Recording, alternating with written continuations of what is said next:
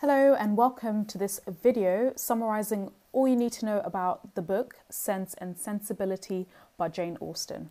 This video will not only summarise the book itself but also look at the key characters that you should be aware of in addition to the themes and symbols. But before we go into it, it's important to understand context, the issues that were surrounding the book, including the author at the time. So, the first thing to be aware of is that this was Jane Austen's first book before her most famous title, Pride and Prejudice. Sense, in this context, refers to wisdom and judgment, and Elinor is described as a sensible character in this novel. Sensibility is described as sensitivity and emotion, and Marianne is seen as the positive one. This book at the time was published anonymously. As you can see in the image, it's by a lady. And the focus of this book, like many of her other books, is on the upper middle class in England and their obsession with maintaining their status. This novel established what would become Jane Austen's famous literary style. She had a special focus on characters and their personalities. Symbols and other literary devices came second to the people she was creating. And her style, in terms of her writing, was known for being very sharp, witty, but also very subtle. It seemed as she as if she often pokes fun at her own characters and also at the class which she belongs to. So do bear in mind that Jane Austen herself was from the upper class of Britain. This novel also showcases her use of irony. Characters often say one thing when they really mean another. In terms of a summary, Mr. Henry Dashwood dies, this is where the novel begins, and he leaves all of his money to his son from his first wife, John.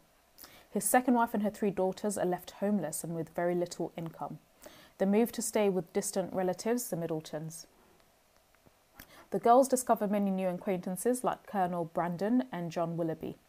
Willoughby begins courting Marianne but leaves suddenly for business in London.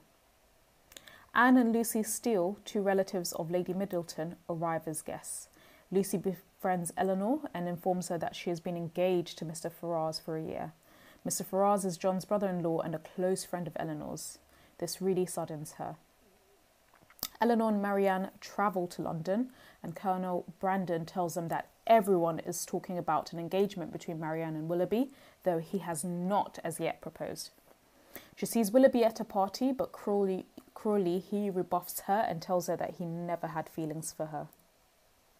Colonel Brandon tells Elinor that Willoughby's history and he says that he's run out of money and he's marrying the wealthy Miss Grey instead.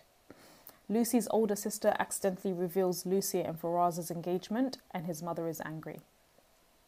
Marianne falls deathly ill, and Willoughby, hearing of her illness, rushes to see her, begging for her forgiveness. Marianne says she could have never been happy with him, and she begins to recover. Lucy decides to marry Ferrars's brother in the end, and Ferrars proposes to Elinor. Marianne and Colonel Brandon then become engaged.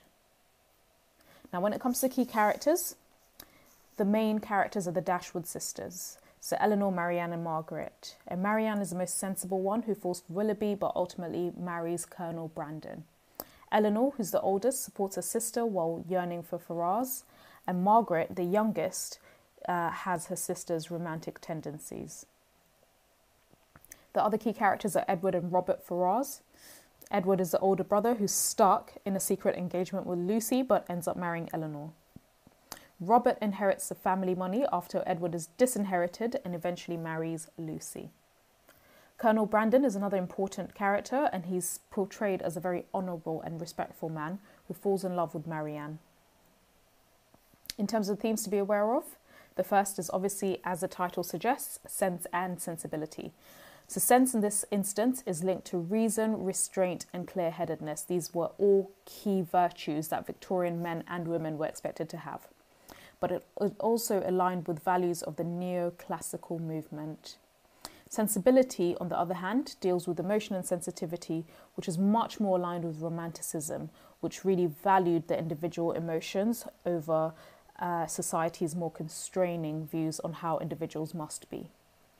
These are two eras that Austen was on the cusp of. So she was based when the Romantic era in the 1700s was coming to an end, and the Victorian era, which was much more restrictive, was at its start. The two girls both have a mix of these traits, showing the need to balance both. Women are another important factor in terms of themes, uh, and as in many of her novels, uh, the women in this story are far more real and fleshed out than we normally see in books of this time. The women in this novel don't always act polite and proper, which is interesting when you consider Jane Austen's novels in comparison to other novels published at the time. They are portrayed instead as having emotions, including passion, hate, and frustration. They have many dimensions and are just as believable as people as the men. Another theme is that of expectation versus reality. So many of the characters are not who they seem in this novel. We're led to believe that Willoughby is a good and romantic man, but as it turns out, he is not, and a poor choice. Lucy Steele also gives false pretenses, coming out as a very conniving and clever girl despite her innocent appearance. And Austen often shows us that characters are not always as they appear, and they sometimes say and do things that are at odds with their true natures.